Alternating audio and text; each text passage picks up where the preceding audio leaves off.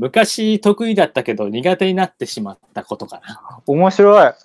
はいはいはいはい。いい質問。村尾さん好きそうな質問ですね、これは。そう、これは村尾くんよ。最高っすね。村尾くんはね、なんかラジオでもなんかそんなようなことをちょっと言ってたような気がする。うん僕の記憶ではね。はいはいはい。そう、だから、こういうの好きですね。きっと。僕からも言うと、完全に1個あるんですよ。はい。これもう虫ですね。虫。ああ、まあよくあるけどね。そう、よくあるんですけど、うんまあ僕ってあれじゃないですか、よくあること言う担当みたいなとこだから。虫なんですけど、もうこれはかんあれですね。もうちっちゃい時はね、トンボとか、カマキリとか触れたんですよ。あのね、カマキリの卵とかも見つけたらすごいテンション上がってたんですけど、これなんかね、苦手になってしまった、これ理由があって、うん。これあの、うちになんか図鑑がいっぱいあったんですよ。あの動物とか、はいはい。あとなんか歴史の本とかなんか多分、いろいろ分厚いのがすごくたくさんあったんですけど、その中に虫があって、それを見たときにこの虫のなんか詳細みたいな、体こうなってるみたいなのを見たときに、うんうんうんう。わ、気持ち悪ってなっちゃって、そこから触れなくなったっていう記憶がもう自分の中であって、その、細かいところを知ってしまって嫌いになっちゃったなっていうのが、ちょっと大人になったなっていうのを。こう感じました、自分の中で。あそう。それがそうかな。昔大丈夫だったけどっていうと。あ、ね。子供の時はみんなこ、ね、虫とか平気で触ってたもんね。ね、やっぱ大きくなると触らないう。ね次誰かセミとかは家家の中で飼ってたもんね。ああ すごいですね。話し飼いしてたもん。話し飼いも夏とか セ学ミの、セミの話がいい。それやばいよ、もう校。そうそうお母さんぶち切れるやつ。いっぱい、もう、耳耳うるさいもんだ。羽は飛ぶわ、なんだよね。そうだったよねすごい。それめっちゃ面白いですね。次、なんか誰かいける人いたら。村尾くんはい。昔、できてたけど今苦手になったこと。うんう。ん。うん。空気読むこと。昔得意だったんですね。意外とね、いや、得意だったと思うんですよ。むがやっぱあの、空気読まないと学生時代ってやっぱ生きていけない場面が多くて。なるほど。ねで、特にそうちの学校は、そのヤンキー校だったのでいわゆる、うん。なんか、で、もう本当に下手なこと言うと目つけられて、うん。もう、なんだろう、かなり自由を奪われるみたいな。うん。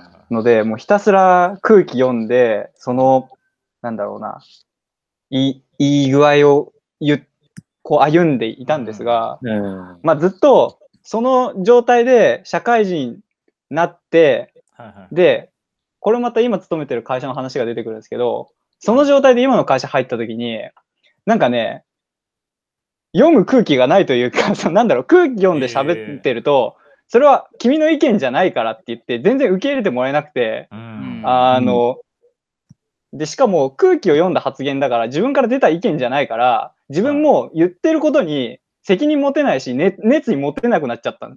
持てなくはいて、だからこう、追減されると、うん。答えれない、急に答えれなくなるみたいな場面がめっちゃ増えたんですよ。うんう。ん。で、それだけ、まあ、うちの会社みんななんかもう思ってることバズバズ言うみたいな、うん。うんズバズバ言うみたいな、うんまあ、カルチャーがあって、うん。そこでけ、もう、なんか、今のままじゃいかんなってなって、すげえ最初きつかったんですけど、なんかこう自分で考えるトレーニングめっちゃしてましたね。で、なんか、空気読むとかじゃなくて、なんかその場で自分がどうしたらいいかっていうのを考えた上で行動するみたいな。で、その初めの一歩の取り組みとして結構街中でゴミとか落ちてるじゃないですか。うんで、昔は、なんか、そう汚くて嫌だなって思ってたけど、これ拾ったら変なやつだよなっていう空気を読んでいて無視してたけど、それをこう、壊す練習として、すすごいうろたえながらそのゴミ拾うところから始まったんですよ。今、今は拾ってないですけど、なんかもう、もういいや、みたいになって。ええ。っていうところから、なんか気がついたら、もうなんか空気読んで喋るのができなくなったというか、すごい、それをやろうとするとめっちゃ気持ち悪くなって、もうその場から逃げたくなるなっていうのが発言してしまい、え今は苦手ですね。ーえーいやなんかでも苦手だけどある意味ちょっといい面もあるっていう感じの苦手がすごくうん。いいっすね。あと、ちょっとあの、あんま関係ないんですけど、あの、前3人で高尾山に登ったんですよ。うんうんで、その時に、すごい山の中でゴミが落ちてて、うん。僕はゴミ落ちてるなと思いつつ、こう、通り過ぎたんですけど、アルさんと村穂さんが、ねこれ拾おうかっつって拾ったん、拾って持って帰ったんですよ。あー、なんか木にかかってたやつかな。あ、そうそうそう、そあはいれはいはいをはいなんか見て、この二人はなんかすごい、もうすなんか拾いましょうみたいな感じになったんで、めっちゃこう社会に流されないというか、なんかすごい 自分を持ってるなって思いました、そこで。えーちょっといい話なんですけど、これは。うん、確かに。うん。はいはいはい。そうだねっていうのが思い出しましたよ、うんなんかそれえー次行きましょうか。はい、ちょっと話それたんですけど、はい。と、そうだね、あんまりないんだけど、うん。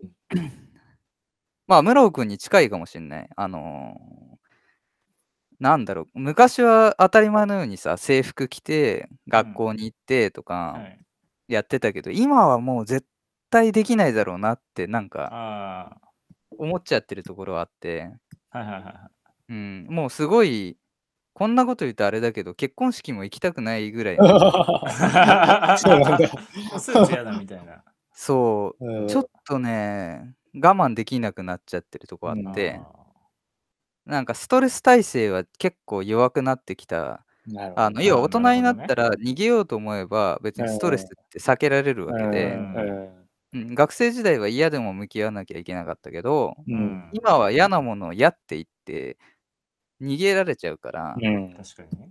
なんかそれをぐっと我慢することが弱くなってきたかなとは思うかな。なるほどね。わかる。ストレスに対してってことですね。だから結構近いっちゃ近い、ね村尾くんと。うん。確かに近いですね、結構。うんはいはいはいはいはい。うん。富田さんどうですか？僕はね、あの、人とのコミュニケーションがすごい苦手になりましたね。はいはいはいはい。え、そんな感じしない 本当本当本当に。いや、本当ね、あの昔は、なんかだ誰かに言われたんだけど、はい。コミュニケーションモンスターっていうあだ名がついてて、そういうイメージです。そう、あのー誰振り構わず、初対面でも何でも構わず、すごい喋りかけて、もうすぐ友達になっちゃうみたいな。はいはいはい。はいちょっとな昔はね、なってたんだけど、今はね、もう本当にね、なんかもう、にすっごい苦手になっちゃって、昔に比べると。はいはいはい。そう、んあの、うん、なんかね、そう、ひあと一人でどっかに行くってことが結構、なんか苦手になっちゃって。あまあ、へうーん、意外。そう、なんかね、お店に一人で入れなくなっちゃったんだよね。えそう。昔えそれはは、なんかきっかけあったんですか、このいやー大体この頃とか。なんかね、まあ、まあ、プライベートな話すると、あのちょうど離婚した時かな あのはいはいあの時を境にね、そう、なんかね、急に性格が変わっちゃったのかわかんないけど、人間不信になっちゃったのかな。なんか、そうそうそう。で、それで、なんか、前まではもうガンガン一人でいろんなとこ行ったりとか、ガンガン話しかけてたんだけど、もう全然できなくなっちゃって。で、今とかも結構、あの、お店とか入れなくなっちゃって、お昼とかね、会社とか行くと一人で食事行かなきゃいけない時あるでしょ、で、なんか、それもう、もうめんどくさくなっちゃって。でもう、もう飯食わないわ、つってななったら、なんか、お僕もう12時間か16時間ぐらいお食事してないんですよ、なんて、えー、みたいな、それってオートファジーじゃないですか、なんてなっちゃって、あ、そうなんだ、みたいな。あ健康法になっちゃってるじゃん、みたいな感じで、まあいいかなっていう感じ。僕も完全にそれしてますよね。ああ、なんか言ってたねい。や、知ってますよね。うん。そう、16時間糖質取らないっていうのを仕事の時はしてて。そう、そうなの。で、あとはね、あの、お店に入ってさ、なんか、ウェイターさんというか、店員さん呼ぶでしょ？すいません、みたいな感じで、あれがね、言えないんだよあね。、わかります。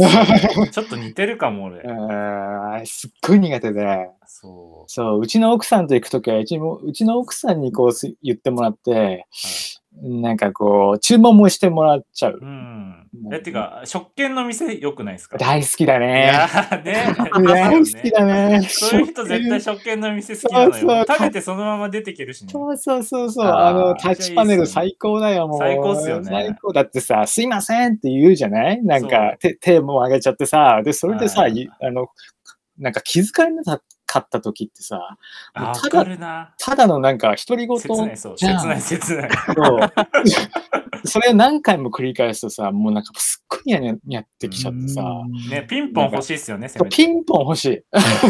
せめてピね。ンポン欲しいんだよコミュねニ。ケーションモンスターの発言とは思えないですね。そうすっごい嫌なの。でね、僕ね、なんか二重人格っぽい。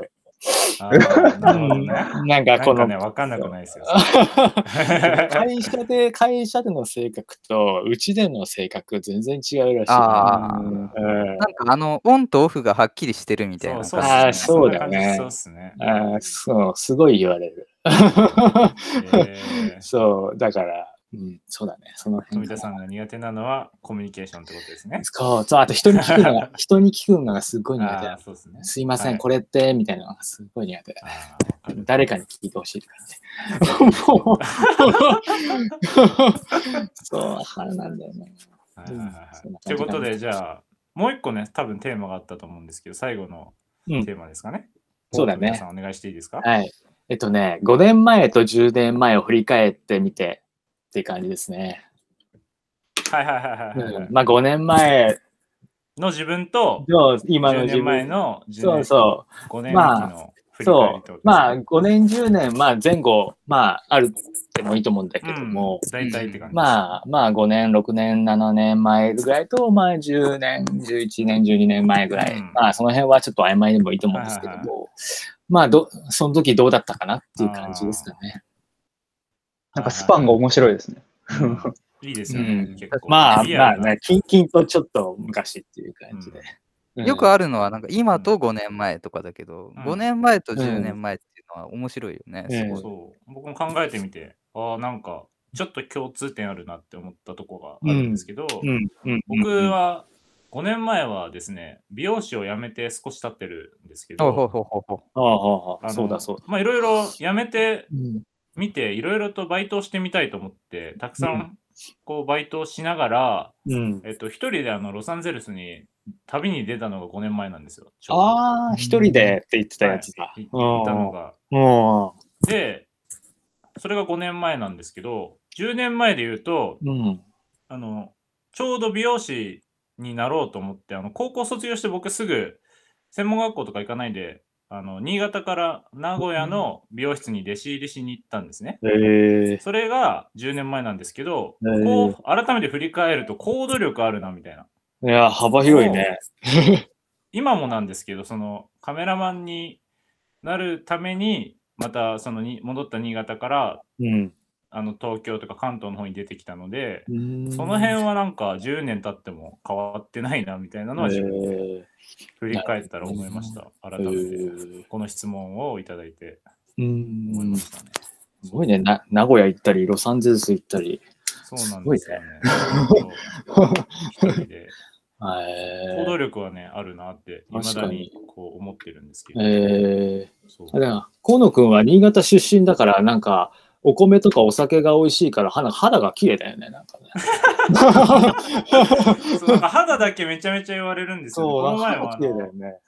プレスであの初めて会った女性の方に、うん。初めて会ったのに、すごい、うあの肌綺麗ですけど、うんな何かお手入れされてるんですかってすごい急に聞かれて す、ごい、いやね。いや、そんなんもしてないですみたいな。へー新潟出身っていうのは、なんかよくよく言ったら、うんあそれあるかもしれないですね。うんうんうん。確そうなかに。のかなと思って。これからちょっと汚くなっていく可能性は。それはないよ、大丈夫だよ。東京の、東京のね、薄汚れた空気に。ちょっとやられちゃうかもしれないですけど、ちょっと頑張っていこうかなって思ってます。なるほどね。えー次、ななんかあります？誰か。あれ ?10 年前の話ありましたっけ？5年、あ、今10年前が、あの、美容師になって、あの、上京、上京というか名古屋の方に行ったみたいな話が10年前でした。ああ、の、ご、ご、高校卒業5して年、前が辞めた直後ですよね。そうそうああ、なるほど、なるほど。そうです、そういうことです。そういうことですあちょうど節目だね。そう、節目でしたね、10う年前。ん。五年これ先行こうか。ああ、どうぞ、あれさん。うん。えーっとね、それで言うと自分も結構節目で、えーはい。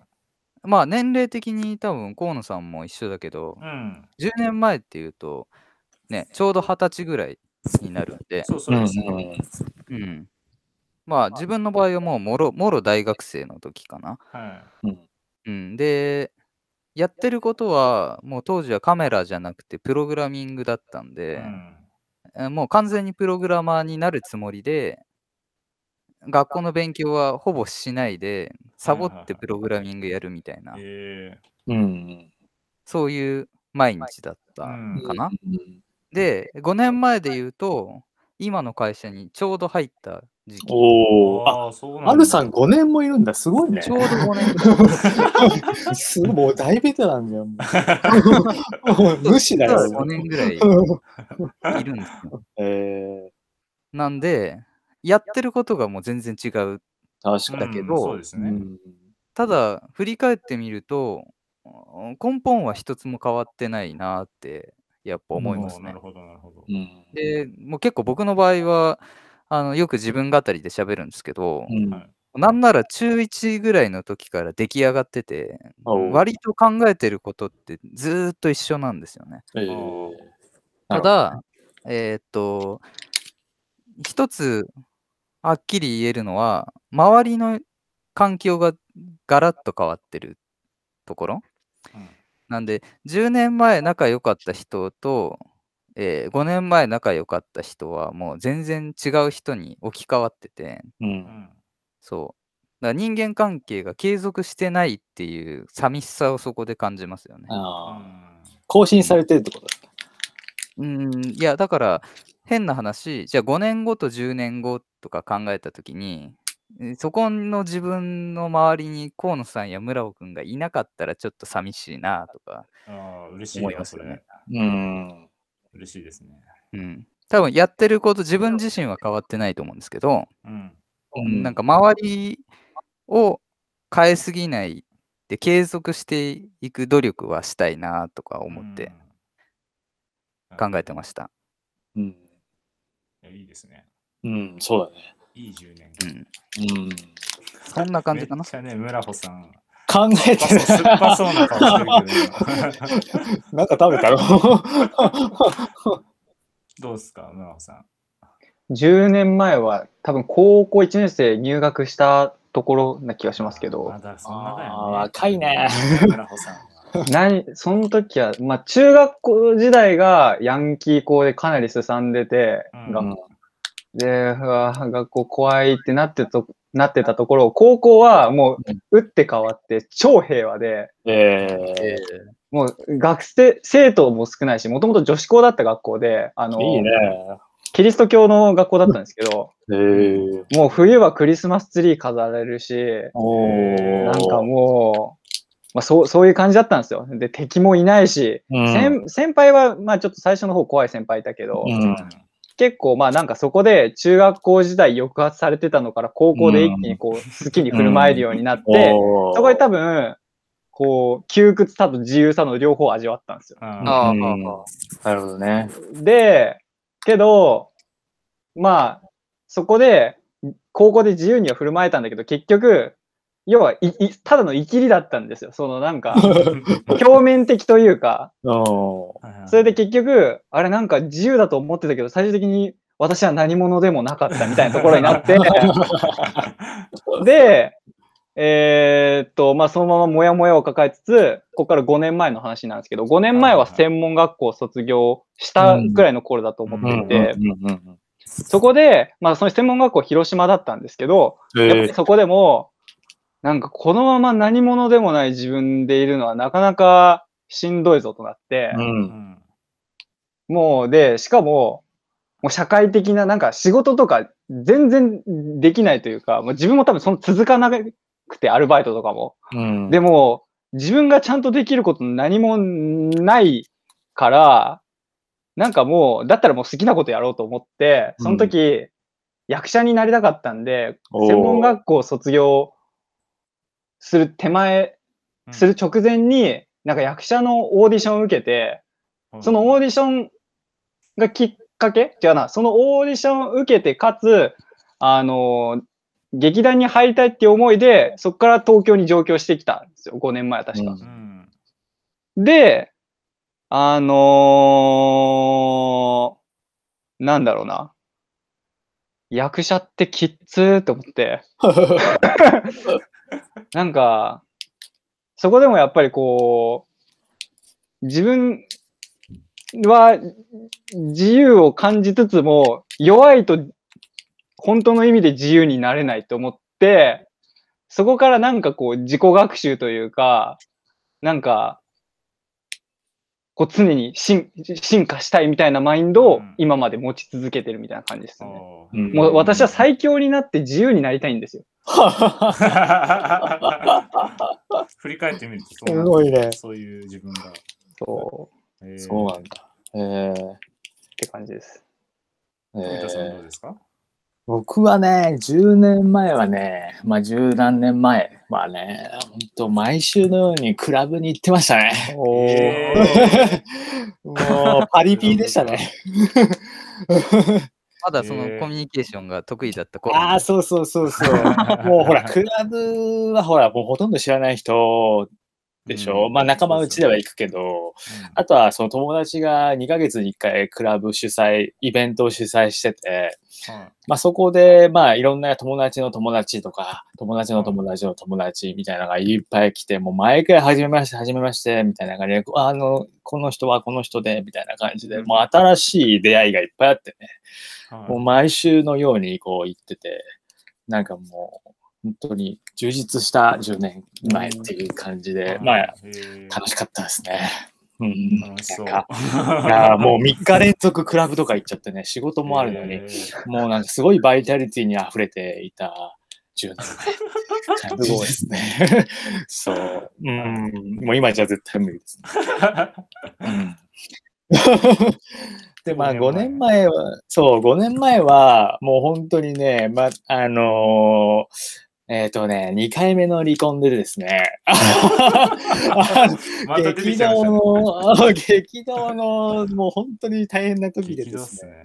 あのーもうその時は結構、まあ、沖縄とかに旅行に行っちゃったりとか、まあ、昇進旅行ね。うん。まあ、さっきもちょっと話にした、あのー本屋で出会った先輩とかと行ったりとかしたりとかして、はい。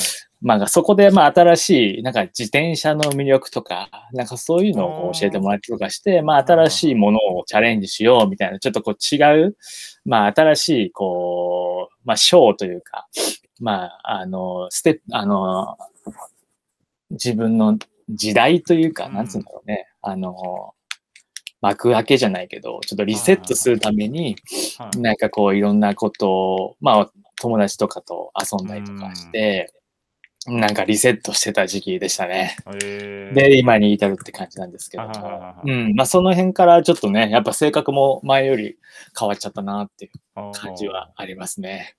うん。そういう感じのなんか5年前でした。うん。またあれですよね、結婚を経験してからのそのまた一人の時間になると、うん。すごく、なんだろう、マインドが変わりそうで、だいぶ変わるね。ね、すごくうん。自分はまだ経験してないことなんで、うん。なんかすごいそういうところも詳しく聞ね。く機会があればなっていう結婚はね、懲りないんですよ。でもね、それだけやっぱし魅力があるから、ね、いやいやいやい結や、なんかね、懲りないんですよ。の どいつか結婚の魅力を教えてほしい。ね、そう、その辺とかちょっと聞きたいんで、また、まあ今度それテーね。マにね、そうだね。ちょっとはいえぐい話になっちゃうんだけど。ら ねちょっとそういうのも聞いていきたいですけど。えーということで、一応ね、うん今日富田さんに持ってきていただいたテーマも、えっ、と、4つ終わりまして、えっ、と、今日のラジオはこれでまあ最後になるんですけど、富田さんどうでした？ララジオ、今回参加してみて。いやー、なんかね、やっぱ結構いろいろね、あの、事前学習じゃないんですけど、まあいろいろ、あ。の聞いて、で、うんなるべく、あの、前やった、あの、テーマと被らないようにはいはいはい。うんああ、ありがたいです、ね。したのと、あとほら、ムラホ君がちょっとほら、恋愛系がちょっとダメっ僕が分析だから、分析だ僕の勝手な分析ね。ダメって。あ、なんかちょっと口数少なくなっちゃうのかなっていうちょっとやめとこうみたいな感じで。はいはいはで、そうそう、そういう、まあ、それは冗談だけども、まあ、うんそういう感じで、ちょっと、なるべく被んないようにしたいうんっていうのがあって、いや、ありがとうございます。うんそう、あ、すいません、ありがとうございます。あとはね、あと僕がいつも結構ラジオで聞いてたテーマっていうか、まあ、え映画があって、映画のトークテーマがあって、うん。なんか、えーと今 YouTube で多分上がってると思うんだけど、あれあれシネシネマトークっていう番組があってー、ありますね。あ、知ってる？知ってます、知ってあま、す。本当たまに見ます。あ、本当で、それでね、あの、主催者の僕、ロバート・ハリスっていう人がすっごい好きなの。ああ、確かに面白いですよね。そう。で、本も結構8割ぐらい持ってて、えー、で、まあ結構、まあ結構影響されちゃってるみたいな感じなんだけども、えー。まあなんかそういう、なんかトーク？はい。まあ同じ、なんかのテーマに、あの、沿って、なんかみんなでこうディスカッションするのってすごい楽しいなと思ってて、はい。それをなんかちょっと、なんかいやってみたいなってすごい思ってたところに、なんかこういう話があったから、ねあぜひやってみたいなっていうことでちょっとお願いしたっていう感じなんだけど。ああ、うん。いやもう、僕らからするとすごく嬉しかったです。すごい楽しかったですね、個人的には。あ本当？一人増えて。なんかすいませんね、なんか。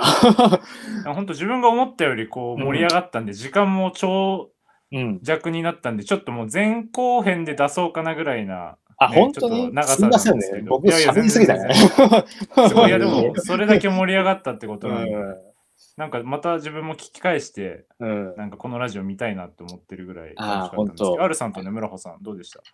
いや、本当ですね。参加してもらって。なんか、新鮮ですよね、めっちゃ。ね、本当っすよね本当うん。大丈夫まあ、だったかなこのなんか、環境的に、うん。あの、こう、一応ビデオ会議でうん。収録してるじゃないですか。そうですうんね。うんうん。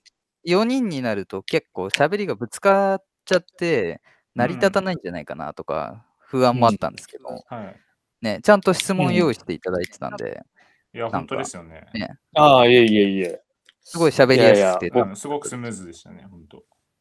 言い出しっぺなんで、そこは。ちょっとそうそう、なんかね、河野くんも気遣ってくれて、なんか、もしなかったら僕考えますんで、みたいな感じで言ってくれたんで、なんかすごい、そこ気が楽だったなっていうのはありますねなんか、そうそうそう。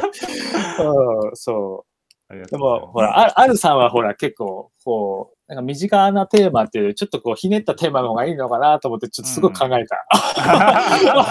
あるさんも手強いからさ、もう、そういう感じかな。はい。村尾さん、どうでしたか？そうですね。なんかいつものメンバーにまた違ったテンションが入ってきてて、すごい楽しくて。で、しかもまあ河野さん、富田さん、二人ともすごいなんか準備をされててめちゃくちゃ助かったなという。あいやいや感じです全然そんなには。で、なんか、進行の途中、ふとなんかこう、めっちゃ幸せ味を感じて、なんかはいじ、ラジオはなんか言い出しっぺが自分なんですけど。あ、そうなんだ。あ海の上ですから。なんかそれが広がって、うん自分はやっぱ結構突拍子もないことを言うので、うん。割と、なんか人から無視されることが多いんですが、それはそれはあのこっちのね、伝え方の問題もあるんだけど、まあ、そういうところを、まあ、アルさん、河野さんが受け皿となって、なんか受け止めてもらって、で、かつこうしてなんか他の人も入ってきてっていうのをふと感じて、ちょっとポッとなりましたね。ああ、嬉しいですね。ありがとうございます。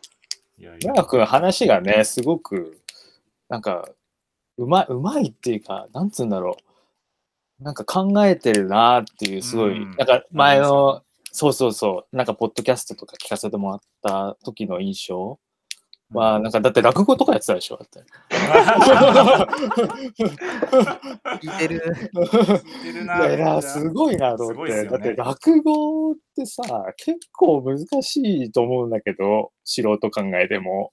それをなんか普通になんかやってるからすごいなと思うんって。本当っすよなんか、なんか僕の印象、そのスタジオでの印象っていうのしかないから、うんなんかすごく、なんか、喋れ、喋り上手い人なんだなって思いました。全然や、全然ですわ。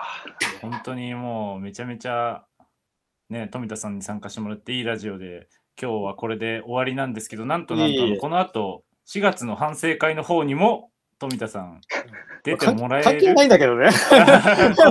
といやいやょっとね、引き続き富田さん、また4月の反省会の方でも出てもらえるので、いえいえこちらこそとりあえずね、うん、一回このラジオはこれで締めにしたいかなと思います。ということで、3人ともありがとうございました、今日は。どうもどうもありがとうございました。ありがとうございました。また